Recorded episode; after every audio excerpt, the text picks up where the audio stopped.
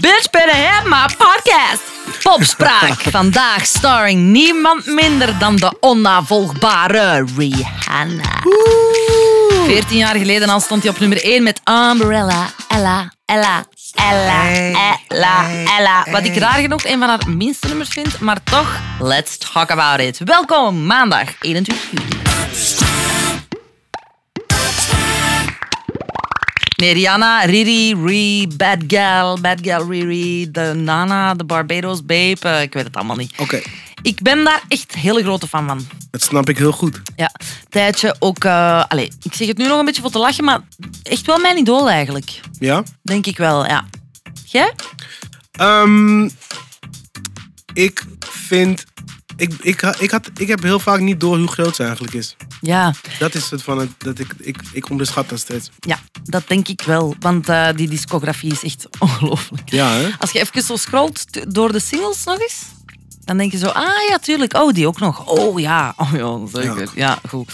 Eh, nee, maar dus 14 jaar geleden was ze Queen of the Charts. Want toen stond ze op nummer 1 met Umbrella, Oeh. Ella, Ella, ey, ey, ey, ey, ey, ey. Leuk. Een speciaal nummer wel. Ja. En ik moet zeggen, mijn idool, maar ik heb het nooit echt voor dat nummer gehad. Waarom niet? Misschien ook wel omdat mensen het spontaan beginnen zingen als ik ergens binnenkom. Oh, tuurlijk. Ja, Ah, vind je het leuk? Ça va wel. Maar bon, Rihanna was natuurlijk wel al een ster, want eh, ze was stevig doorgebroken. Ja. Ze was doorgebroken met Pun the Replay. Heeft nog een paar singles gehad, maar dan kwam dus Umbrella. Echt een wereldhit, hè? Dus haar grootste hit tot dan toe. Instant classic. En die is een beetje raar, want... Allee, weet jij waar het over gaat of luister je dan naar die tekst? Ik luister eigenlijk nooit naar teksten. Oké, oké. Sorry. Maar dus ze zingt een beetje sexy over een umbrella. Mhm, Sure. Maar het gaat natuurlijk niet echt over een paraplu, Willy. Hoezo niet? Nee, ze zegt Ah. is beeldspraak. Dus wat Rihanna bedoelt, is dat je voor je partner een soort van umbrella kan zijn. Ah. Ja, een steun. Zo lief. Iemand bij wie de ander kan gaan schuilen. Dus Zo een lief. umbrella tegen alle negativity. Right? Ah, oké, I like it. Ja. Maar het rare is wel dat Rihanna dat eigenlijk niet zo warm zingt. Dus De boodschap is wel warm, maar Ja. ze zingt het als een soort robot wel. Ja. Alleen ze zingt het toch een beetje onderkoeld. Eh, ja. Maar misschien is dat net wat, wat- het goede hè, aan dat nummer. Dat Maar weet dat ik is, niet toch- goed. dat is toch gewoon haar stijl een beetje. Zo van, ah, ik, ik heb scheid, nooit True. aan de hand. maar Ik, True. zing het gewoon. ik ben True. toevallig hier in de studio. Ik neem even snel een hit op. True, true.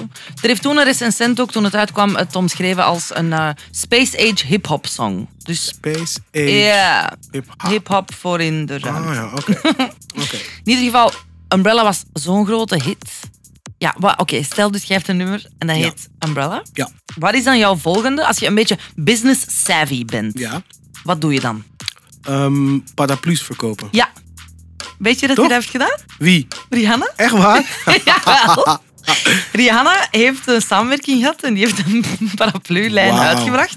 Ja, in vijf kleuren. Zo'n soort van zo'n paar metallic eh, grijzen, een lichtroze en een zwarte. Ja. Wauw. Maar ze verkocht die, maar tijdens haar shows mocht je geen paraplu's meenemen. Oké. Omdat ze op het podium toen, eh, in de setlist, als dat nummer voorbij kwam, dan deden ze een soort van sexy dans Ja. met de paraplu's. Die ze dan ook zo sloten en als een soort van stok gebruikten. Zie je het, en rond stoelen en Oh, zo ja, heel ja, en zo ja, ja, sexy ja. soort van dans. Oh ja, ik zie het. ja. Eh, en dan hadden ze natuurlijk schrik van, ja, mensen gaan, mensen gaan dat willen nadoen en ze gaan in het publiek ook paraplu's beginnen opendoen. Al- Dus al die straks ogen, ja. wordt al die ogen. dus ja, voor de veiligheid mochten ze dat niet doen. En mensen in Engeland hadden daar vooral een probleem mee, want die zeiden, ja, maar straks gaat het regenen en ik heb een paraplu nodig om eruit te gaan. Dus die snapten het niet goed. Nou, het zijn altijd de Engelsen. Ja. Maar nee, de security was heel streng. Umbrella was echt een heel big pop moment. Is ook vaak gecoverd eh, door de baseballs, maar... Ken je de, De baseballs? baseballs? Nee, ken ik niet. Nee, nee, nee. De baseballs met Umbrella. Oké, sick. Maar weet je wie het niet gecoverd heeft? Omdat het misschien te hard pikte? Eh, nee, wie? Britney Spears. Wat? En waarom pikte het voor Britney? Ik weet het niet. Volgens mij heeft ze echt, voelt ze nog steeds een soort van misselijkheid telkens het nummer op de radio komt. Want? Want hij heeft het geweigerd. Echt waar? Zij heeft Umbrella geweigerd. Allee, het is te zeggen. Dus Stuart en Nash hebben het nummer geschreven. Die hebben ook bijvoorbeeld Baby geschreven van Justin Ja, ja, Bieber. ja. ja. The Dream, zeg maar. Ja, Single Ladies van Beyoncé. En ze hadden dit geschreven met Britney in hun achterhoofd. En Britney, ja, haar leven natuurlijk is het, want ze zeggen wel eens: Remember, Britney survived 2007, so you can do anything. Oké, sick. Goed Haar om leven te was weten. toen. 2007 is zo het moment dat ze haar, haar hoofd heeft kaalgeschoren. Oké. En dat ze ook met een paraplu die paparazzo heeft aangevallen en zo, Oh. die foto's. Dus ik weet niet of Stuart de Nash dacht aan dat paraplu-incident en het soort, een soort van wou omdraaien. Om een Oh, wauw. positieve eh, draai te geven aan het umbrella-incident. Maar in ieder geval, ze dachten, ja, ze heeft een hit nodig als muzikale comeback. Ze hebben het aangeboden. En Britney was op dat moment bezig met een album, haar vijfde album, Blackout. En het management heeft de demo van Umbrella gehoord. En ze dachten, ja, eh goede single, maar wij hebben er genoeg. Nee, we hebben genoeg nummers. Bye. Dus ze hebben het eigenlijk geweigerd voor Britney Spears het heeft gehoord. Wauw. Could have been Britney's. En Blackout, daar staan wel hits op. Zoals Gimme More, hè, dat begint met It's Britney, bitch. Doem, Ja. tk, doem. En ook Piece of Me, maar verder eigenlijk een beetje... Allee, toch. Ze hadden het wel kunnen Ze gebruiken. hadden het echt wel kunnen gebruiken, maar iedereen kan een umbrella gebruiken. ja, Toch? Zeker, zeker. En wie kon het ook gebruiken? Bad Gal Riri. Dus zij heeft de demo dan uiteindelijk gehoord.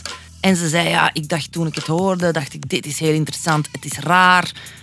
Maar het werd altijd beter, ze heeft het opnieuw en opnieuw geluisterd. En dan uiteindelijk heeft ze tegen haar label gezegd, ik heb het nodig, ik wil, ik wil dit nummer nu opnemen, ik ga het morgen opnemen.